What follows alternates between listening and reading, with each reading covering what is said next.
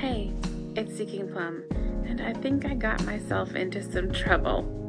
If you've been tagging along, you know that I rented a car for a couple of days, in part to run errands and also as a kind of, well, Christmas gift to myself. In my gallivanting about, I stopped at the bookstore, and I ran a couple of titles that I had some interest in.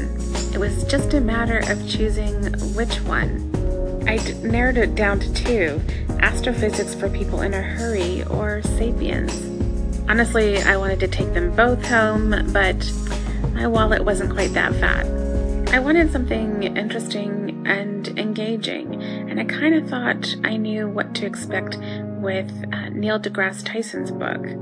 So I flipped through Sapiens, and there were several times when I was like, I'm not sure that I agree with this statement, or that one for a matter of fact, but this is interesting.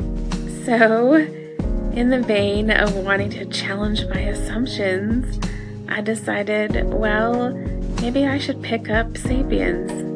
Maybe just because I don't agree with his ideas doesn't necessarily mean he's wrong. Maybe I should read it, see what he has to say, think about it a little further. So I did. I picked it up. I didn't crack it open until tonight. And now I'm on the very first page and I'm like, what? I want to read for you just one paragraph and then I'll come back to you. He says, Three important revolutions shaped the course of history. The cognitive revolution kick-started history about 70,000 years ago. The agricultural revolution sped it up about 12,000 years ago. The scientific revolution, which got underway only 500 years ago, may well end history and start something completely different. This book tells the story of how these three revolutions have affected humans and their fellow organisms.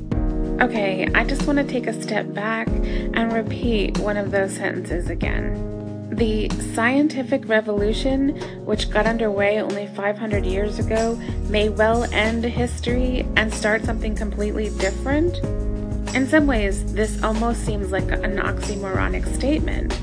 Okay, first, as far as I understand, and after a bit of cursory searching, history is not only uh, studying our past, in my mind, it's also recording events that have happened.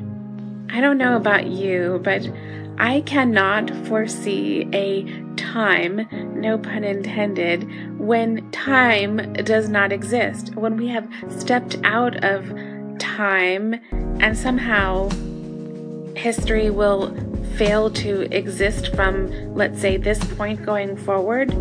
Let's pretend that that wasn't what he meant.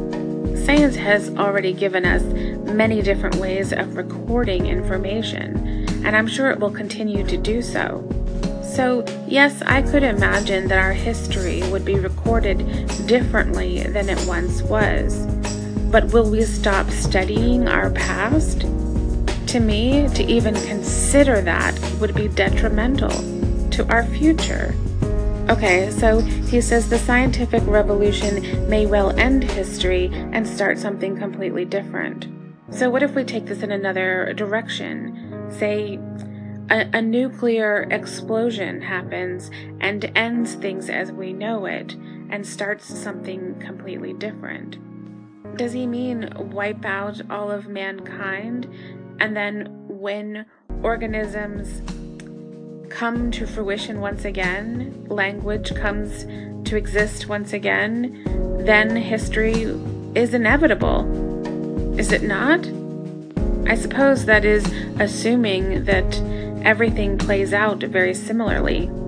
That humans are the creatures or organisms that are predominantly, quote, ruling the world, and that language is what comes next, and then nar- narratives, and so on. I know this is only page one and he's just getting started, but I have a sneaky suspicion that these questions I have are not going to be answered in the pages to come. I guess time will tell. Welcome to another book on my pile of current reading material.